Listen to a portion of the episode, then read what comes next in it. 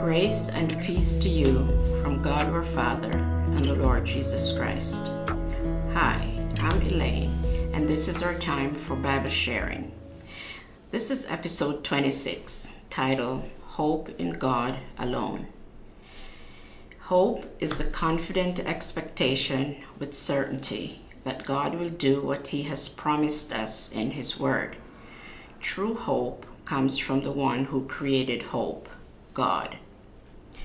Now, faith is confidence in what we hope for and assurance about what we do not see. Hebrews 11, verse 1. Hope is what motivates us as believers. We have the hope of eternal life. We read in Titus 1, verse 1 to 2. Paul, a servant of God and an apostle of Jesus Christ, to further the faith of God's elect and their knowledge of the truth that leads to godliness, in the hope of eternal life, which God, who does not lie, promised before the beginning of time we have hope of God's provision. In Matthew 6, verse 31 to 33, we read, So do not worry, saying, What shall we eat, or what shall we drink, or what shall we wear? For the pagans run after all these things, and your heavenly Father knows that you need them. But seek first his kingdom and his righteousness, and all these things will be given to you as well we have the hope of God's presence. In Deuteronomy 31, verse 6, we read, Be strong and courageous. Do not be afraid or terrified because of them, for the Lord your God goes with you. He will never leave you nor forsake you. We have the hope of God's protection. In Psalm 119, verse 114, we read, You are my refuge and my shield. I have put my hope in your word. We have the hope of Christ's return. In Titus 2, verse 11 to 13. For the grace of God has appeared that offers salvation to all people. It teaches us to say no to ungodliness and worldly passions and to live self controlled upright, and godly lives in this present age, while we wait for the blessed hope, the appearing of the glory of our great God and Savior, Jesus Christ. We have the hope of inheritance. In 1 Peter 1, verse 3 to 4, we read, Praise be to the God and Father of our Lord Jesus Christ.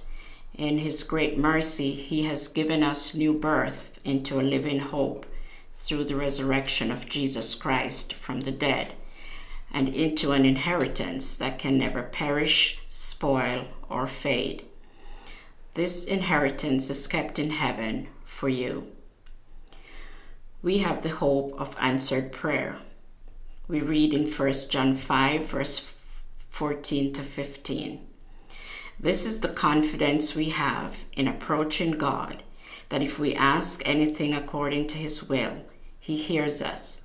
And if we know that he hears us, whatever we ask, we know that we have what we have asked of him. Our entire walk as a believer is based on our hope in God. Everything we do as a Christian flows from this. It is why we pray. It is why we witness, endure hardship, trials, or persecution.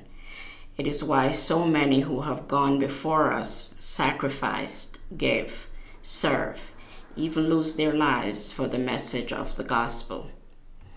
If we remove the element of hope, then we will discover that our joy, enthusiasm, or peace, or focus, or motivation, everything attached to our walk with God will be removed with it.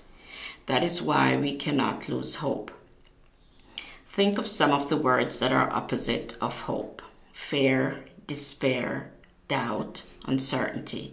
None of these words inspire, and none of these words bring the joy and peace that having hope in God brings. Note today that our God is the God of hope, and it is He who generates hope in us.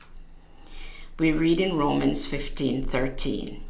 May the God of hope fill you with all joy and peace as you trust in Him, so that you may overflow with hope by the power of the Holy Spirit. God wants to restore our hope in Him, hope in His promises, hope in His Word. We read in Colossians 1, verse 27.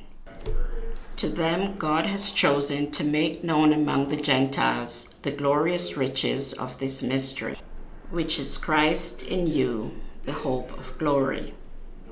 In Hebrews 4, verse 16, we read, Let us then approach God's throne of grace with confidence, so that we may receive mercy and find grace to help us in our time of need.